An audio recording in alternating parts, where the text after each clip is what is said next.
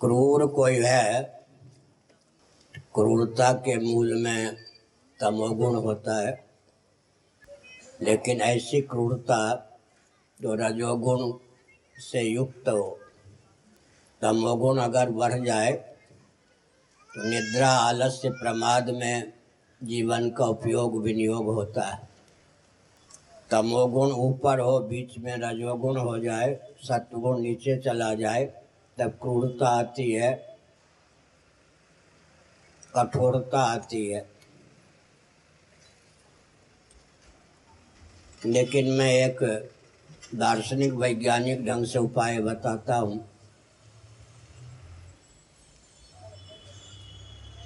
पाषाण वाले पर्वतों को आपने देखा होगा, मध्य प्रदेश में भी बहुत से पर्वत हैं। मैंने पदयात्रा वसुधारा से लेकर बद्रीनाथ से ऊपर कन्याकुमारी पांडिचेरी रा, रामेश्वरम सिंगेरी तक की है। मध्य प्रदेश का बहुत सा हिस्सा मेरा पैदल घुमा हुआ है। छोटी आयु में। पत्थर जो होता है, अत्यंत क्रूर, कठोर मालूम पड़ता है। लेकिन उससे जल की धारा बह निकलती है।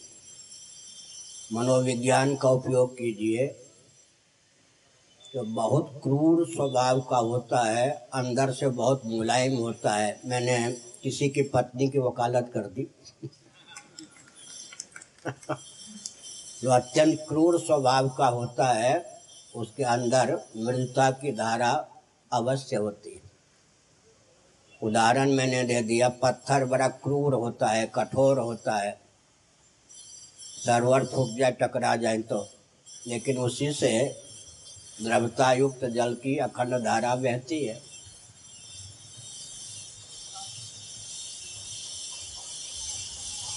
काली मिट्टी आदि है, उससे मुलायम कपास की उत्पत्ति हो जाती है। बहुत से जीवन के उपयोगी पदार्थों के उपयोग अभिव्यक्ति हो जाती है। केसर आदि की खेती भी उन स्थलों पर होती है जहाँ क्रूरता से युक्त भूमि होती है। अनुसंधान करना चाहिए कि अमुक पुरुष या अमुक स्त्री की क्रूरता का रहस्य क्या है। उसके मनोभाव को परखना चाहिए। क्योंकि क्रूरता से युक्त व्यक्ति स्वयं जलता रहता है। मुझे स्वामी अखंडानंद सरस्वती जी महाभाग ने एक दिन बताया, आग का क्या स्वभाव है? अपने अभिव्यंजक संस्थान को दग्ध करती हुई ही आग प्रकट होती है। मैच बॉक्स लीजिए, तिल्ली के माध्यम से आग को प्रकट कीजिए। आग की अभिव्यक्ति अभिव्यंजक संस्थान को, तिल्ली को जलाए बिना हो ही नहीं सकती।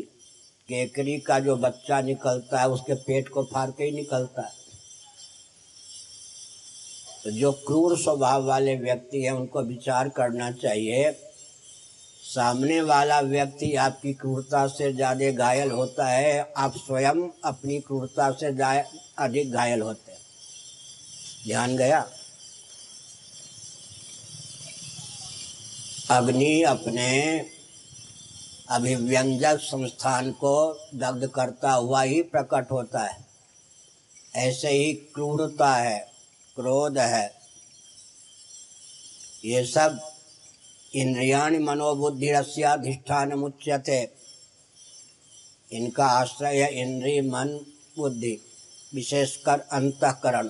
प्रजात यदा कामान सर्वान पार्थ मनोगतान, मनोगत अंतकरण में क्रूरता होगी। न क्रोध कहाँ होगा, क्रूरता कहाँ होगी, अहंकार कहाँ होगा? अपने आश्रय को ही ये सब जो आसुर भाव हैं, वो दग्ध करते रहते तो धीरे से समझाना चाहिए। जिस पर आप क्रूरता का प्रयोग करती हो, वो तो घायल होता ही है। लेकिन वो क्रूरता सबसे पहले आपके अंतकरण को जलाती है। अपने ऊपर कृपा करके क्रूरता छोड़ने का प्रयास करो। हम पर कृपा मत करो अभी। समझ गए? क्रोधी व्यक्ति के चपेट में जो आया वो घायल होता है। उसको देखकर व्यक्ति भगते हैं। लेकिन क्रोधी व्यक्ति का क्रोध उसको हर समय जलाता रहता है। एक सुविरन नामक कार्यकर्ता था नैमिशारण में। पच्चीस एकड़ का वन विभाग मेरे पास था, मेरे नाम नहीं। वहाँ जिसको मैं चाहूँ वही साधक रह सकता था। सिद्ध या साधकों की ही गति वहाँ थी, गोमती के तट पर। एक कार्यकर्ता बड़ा कठोर। हम लोग ब्राह्मण, ब्रह्मचारी आपस में भोजन बनावें, उसको दें, बड़े लाड प्यार से फिर भी क्रोध करें। तो मैंने एक दिन योजना बनाई। आज छः रोटी मांगे तो दस रोटी दे दो। आइए आइए महाराज। महाराज कहने योग्य नहीं था। आइए आइए महाराज, पधारिए। फिर मैं देखूँगा कि इसे क्रोध करने का, क्रूरता का पर अवसर न देने पर यह क्रोध किस पर बजाड़ता है? इसकी क्रूरता का विषय कौन बनता है? उसने कहा छः रोटी। हमने कहा, दस लीजिए। अरे सिमरन जी, यहाँ क्यों खड़े हैं? यहाँ करके लीजिए। आप बहुत अच्छे हैं। अब उसको क्रोध करने का अवसर नहीं मिला। मैं छिप गया। भोजन तो उसने नहीं किया, अपने कमरे में जाके भोजन रख दिया, एक उठार लिया, कुल्हारा। और जंगल में जो सहतूत के वृक्ष थे, उसको काटने लगा, माँ बहन की गाली देने लगा। तो हमने शिक्षा ले ली, दत्तात्रेय की शैली में देखो। आज मनुष्य पर हम साधकों पर से क्रोध करने का मौका नहीं मिला। वो क्रोध इसको जला रहा था। क्रोध जला रहा था तो उससे जलने के चपेट में आने से बचने के लिए उसने निरपराध, बबूल नहीं सहतूत के पेड़ को, जो माँ बहन की गाली समझे नहीं, वो माँ बहन की गाली दे एक कुठार मारे। फिर माँ बहन की गाली दे, एक कुठार मारे। तो हमने समझा कि देखिए, वो क्रूरता का परिचय देकर अपने हृदय को शांत कर रहा है। कठोर व्यक्ति जो होता है दो चार जगह कठोरता का परिचय दे दे, तब उसे नींद आती। नहीं तो उसकी कठोरता उसको जलाती रहती है। एक बहुत ऊँचे दंडी स्वामी थे, सुदर्शनाचार्य पहले उनका नाम था गृहस्थाश्रम में। बहुत ऊँचे व्याकरण के विद्वान, वेद के विद्वान, संस्कृत में कविता लिखने में भी बहुत माहिर, और वेदांत में भी अद्भुत गति थी। उन्होंने एक संस्मरण बताया कि उनकी माता बहुत क्रूर स्वभाव की थी। दैवयोग से उन्होंने नहीं बताया, दूसरों ने बताया, उनकी पत्नी भी बहुत क्रूर स्वभाव की थी। खैर लाहौर उन दिनों भारत में ही था, पढ़ने जा रहे थे। तो पीछे मुड़ के देखा, तभी माँ ने लाड़ प्यार से प्रेम से पुकारा, इतनी कठोर थी उनकी माँ। हमें क्या मालूम? वो बताया उन्होंने कांत में। तो माँ रो रही थी। तब उन्होंने सोचा, पहली बार सोचने के लिए बात दी हुए कि इसके हृदय में भी मेरे प्रति करुणा है। अगर वो मुड़ के पीछे नहीं देखते तो उनके मन में यही होता कि माँ मेरी बहुत कठोर है। शेरणी बहुत क्रूर होती है, लेकिन अपने बच्चे के प्रति प्रायः क्रूर नहीं होती। समाचार पत्र में आया, कल पहली बार शेरनी ने तीन बच्चे को जन्म दिया। पानी पीने गई तो रक्षक उसके गुफा में जाके देखा तो दो बच्चों को खा चुकी थी। प्राय ऐसा कम होता है, शेरनी भी अपने बच्चों से प्रेम करती है। तो जो कठोर है, उसे तो विचार करना चाहिए, कठोरता के शिकार। मुझे बहुत कुटिल व्यक्तियों से पाला पड़ा है बचपन से। जो दम भी नहीं होगा, उसको कुटिल व्यक्तियों से बहुत पाला पड़ेगा। हम तो शंकराचार्य के पद पर हैं, कहाँ कोई छत्र चामर सोने, चांदी के आसन? शंकराचार्य तो का पद ऐसा है कि हम हाथी पर भी चल सकते हैं, विधान है। राजाओं पर, शासकों पर शासन करने का यह पद है। शंकराचार्य का पद शासकों पर शासन करने का है। शंकराचार्य भी इस बात को भूल गए और सरकार तो भूल ही गई। शंकराचार्य का मुख्य दायित्व तो शासकों पर शासन करना। ताम झाम हम लोग नहीं रखते। अदना सा व्यक्ति भी अपमान कर देता है प्राय। और जो बहुत दिखावा करके रहते हैं, उनके पास उनको सिद्ध समझ कर व्यक्ति दूर से ही नमस्कार करता है, दंडवत करता है। ऐसा भी होता है। कठोर स्वभाव वालों को विचार करना चाहिए कि मेरी कढ़ाम तो जो छल कपट करते हैं, उनको मैं बोलता हूँ स्वामी जी को कि नाराज़ मत होना इन पर। हम तो इनके संपर्क में साल में दो बार, चार बार आ सकते हैं। ये जहाँ रहता होगा व्यक्ति अपने परिवार में, वहाँ तो नित्य ही यह उपद्रव करता होगा। कोई नहीं मिलता होगा तो इसकी कठोरता इसी को जलाती होगी।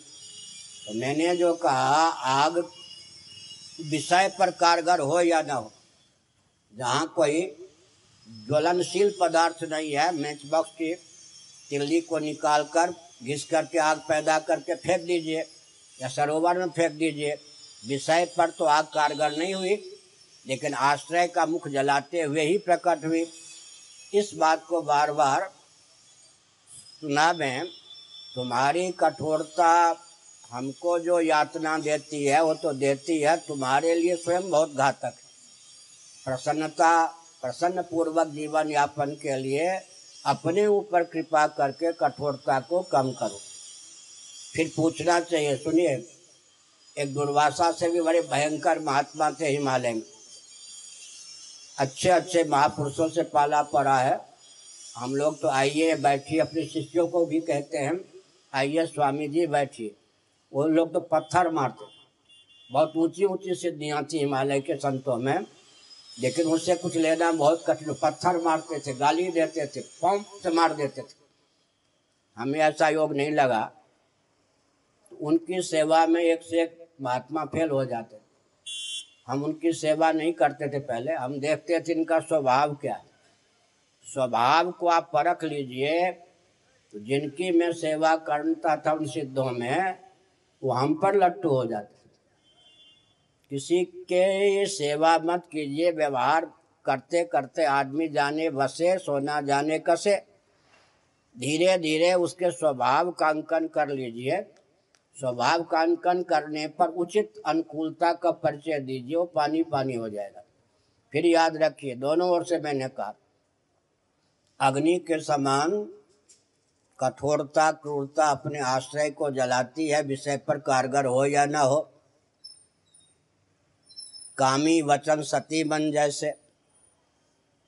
और दूसरी बात है कि कठोर व्यक्ति कोई होता ही नहीं है। उदाहरण के लिए पर्वत बड़ा कठोर होता है। मुख्य श्रोता यही है, देखो, हाथ को छिपाने वाला वस्त्र पहने। ठीक है? हाँ। ठीक है। कुर्ते छोटे हैं थोड़े। सुनिए, कठोर जो होता है, वहीं से हरे भरे वृक्ष, पर्वत से हरे भरे वृक्ष निकलते या नहीं? वहीं से जलधारा निकलती या नहीं? मृदु तृप्त करने वाली गंगा कहाँ से निकलती है? चंदन के वृक्ष कहाँ से निकलते हैं? कोई भी हृदय स्वरूप से कठोर नहीं होता। मेरे बारे में शायद शेर को क्या मालूम कि वो बोलता है तो दूसरों पर क्या प्रभाव पड़ता है? लेकिन जो मुझसे दूर रहते, उनको लगता है कि अच्छे अच्छे जस्टिस आदि भी पूरी, में और क्या क्या मुख्यमंत्री के सचिव आदि सब उनके पास जाना, भाई, मरना है, जलना है, ऐसा कुछ नहीं। हमारे साथ वाले तो हमको छोड़ के दो मिनट भी सुखी नहीं रह पाते। क्यों? कभी हम क्रोध करते नहीं, माता से भी ज़्यादा सम्मान देते, स्नेह देते हमारे यहाँ, रुपये के बल पर कोई नहीं है।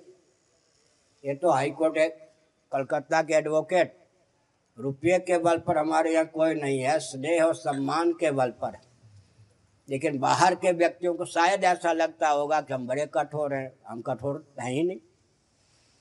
तो कठोर जिसको आप समझते हैं, उसके हृदय में जो मृदुता है, उसकी अभिव्यक्ति कैसे हो सकती है, इसका अनुसंधान तो आप कीजिए। और मैं आपको बाबा नहीं बनाने आया, सुना है श्री रामानुजाचार्य महाभाग की पत्नी इतनी कर्कश थी कि उनको उन्होंने सन्यासी बनने के लिए बाधी कर दी समझ गए? किसी की कठोरता वरदान भी हो जाए, क्या? एक चुटकुला है सच्ची बात। एक हमारे गुरु भाई कोई गृहस्थ थे, नकली विद्यालय बनाकर अनुदान लेने के लिए आए थे, जहाँ हम लोग ठहरे थे, काशी में वहीं ठहरे थे। तो संस्कृत के पंडित प्राय अंग्रेज़ों के शासनकाल से वो जब तक दिन में दस व्यक्ति को मूर्ख न कह दे, तब तक भोजन नहीं पड़ता। इसीलिए संस्कृत के विद्वान प्राय सम्मान नहीं प्राप्त कर पाते। बहुत बुरी आदत।